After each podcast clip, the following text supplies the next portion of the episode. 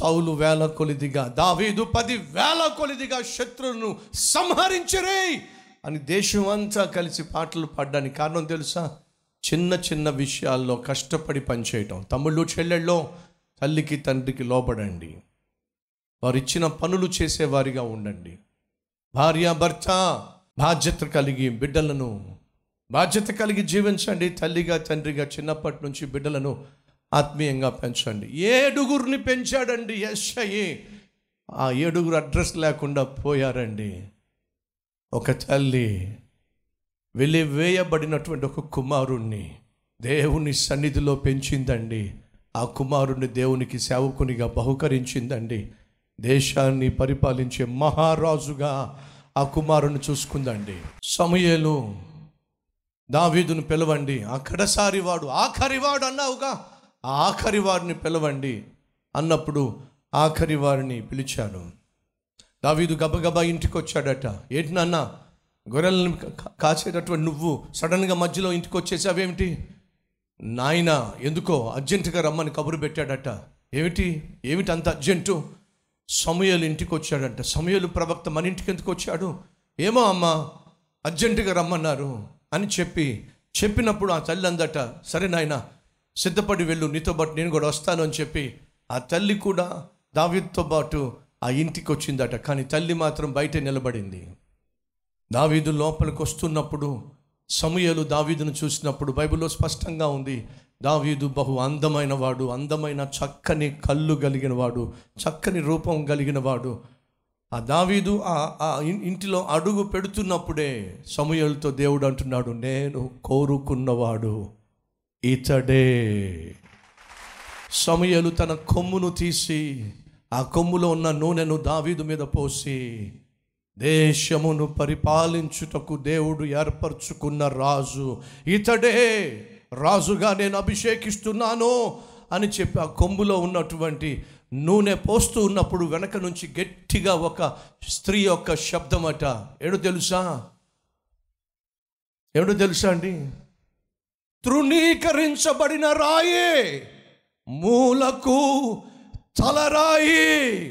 నా దేవుడు సజీవుడు అని గట్టిగా అరిచిందట. ఆ ఆ మాట దావీదు తన కీర్తనలో రాసుకున్నాడు అని చెప్పి పుస్తకాలు లిఖింపచేశాయి. ఆ తల్లి ఆ కుమారుణ్ణి సుమారు పదిహేడు పద్దెనిమిది సంవత్సరాలు కంటికి రెప్పగా లోకమంతా దుమ్మెత్తి పోస్తున్నప్పటికీ కూడా తన ప్రేమతో ఆప్యాయతతో ఆత్మీయత తన కుమారుని కాపాడుకుంటూ ఆ రోజు కొరకు ఎదురు చూసింది. ఆ తల్లి యొక్క పెంపకాన్ని దేవుడు చూశాడు. దావీది యొక్క నమ్మకత్వాన్ని దేవుడు చూశాడు. స- సరైన సమయంలో దావీదును రాజుగా హెచ్చించాడు. నా ప్రియ సహోదరుడా సహోదరి మనుషులు నిన్ను గుర్తించకపోవచ్చు నీ చుట్టూ ఉన్న వాళ్ళు నిన్ను ప్రేమించకపోవచ్చు నీ దాక్షణ్యంగా నిన్ను వెలివేసి చూడొచ్చు. కానీ నువ్వు దేవుని దృష్టిలో న్యాయంగా యథార్థంగా ఉన్నట్లయితే నా దేవుడు నిన్ను ఘనపరిచే రోజు త్వరలోనే రాబోతుంది. ప్రియ సహోదరా ప్రియ సహోదరి మనుషులు వెలివేసిన రాయి మూలకు తలరాయిగా దేవుడు చేశాడు. ఈరోజు నువ్వు వెలివేయబడుతున్నావా? మనుషుల చేత గేలి చేయబడుతున్నావా? నీ వారే నిన్ను తక్కువ చేసి మాట్లాడుతున్నారా? అపార్థం చేసుకుంటున్నారా? అవమానిస్తున్నారా? దిగులు పడద్దు భయపడద్దు దుఃఖపడద్దు. దేవుని ఎందు నమ్మక నమ్మిక కలిగి విశ్వాసము కలిగి నీ ఆత్మీయతను కాపాడుకో. నీ పరిశుద్ధతను కాపాడుకో. నీ వ్యక్తిత్వాన్ని కాపాడుకో. నీ దేవుడు నిన్ను చూస్తున్నాడో.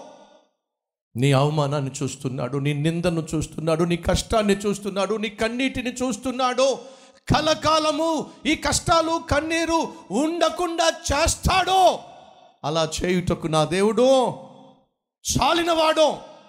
దావీదు వలె యథార్థంగా నమ్మకంగా పరిశుద్ధంగా జీవించో. మంచి రోజులు త్వరలోనే దేవుడు నీకు ఇస్తాడు. అనే విశ్వాసం నీకున్నట్లయితే నీ హస్తాన్ని ప్రభువు చూపించి ప్రార్థన చేస్తావా?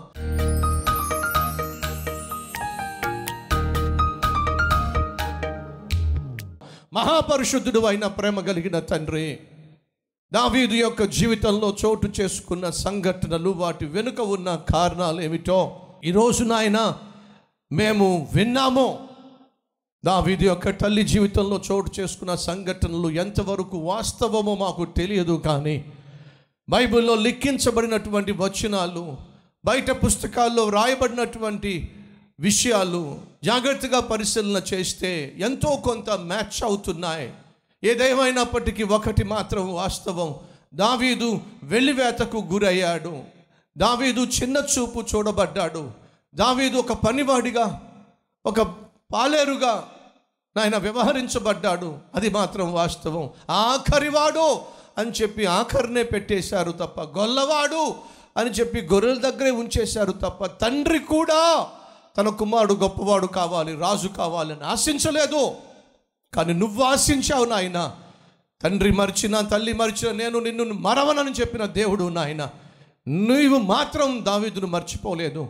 ఇదిగో ఈ సమయంలో మాలో ఎవరైతే దావీదు వలె నిందల గుండా అవమానాల గుండా వెలివేత గుండా వెళుతున్నారో కష్టపడుతూ విధేయత చూపిస్తూ లోబడుతూ వారి బాధ్యతలు నిర్వర్తిస్తున్నారో మంచి మనస్సు కలిగి జీవిస్తున్నారో అటువంటి వారిని దర్శించండి దృష్టించండి.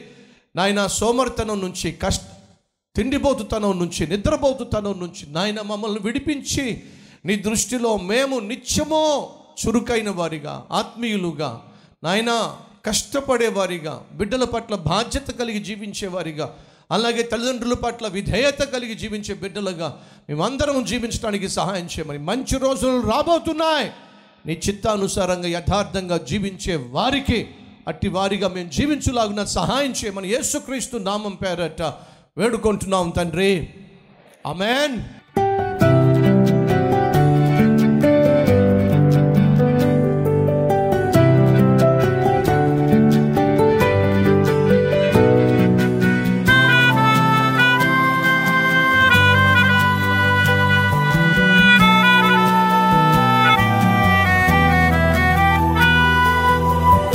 ఇది మొదలుకొని మీ జీవితంలో దేవుణ్ణి చూపించే అద్భుతమైన ఆత్మీయులుగా వర్ధిల్లాలని మనసారా ఆశిస్తున్నాను. ఈ క్లుప్త సందేశం మీకు ఆశీర్వాదకరంగా ఉన్నట్లయితే లైక్ చేయండి. అలాగే పది మందికి షేర్ చేయండి. అంతేకాదు ఓ చక్కని కామెంట్ పెట్టండి. అది నేను చదువుతాను దేవుని మహింపరుస్తాను. మళ్ళా కలుసుకుందాం. అంతవరకు సెలవు.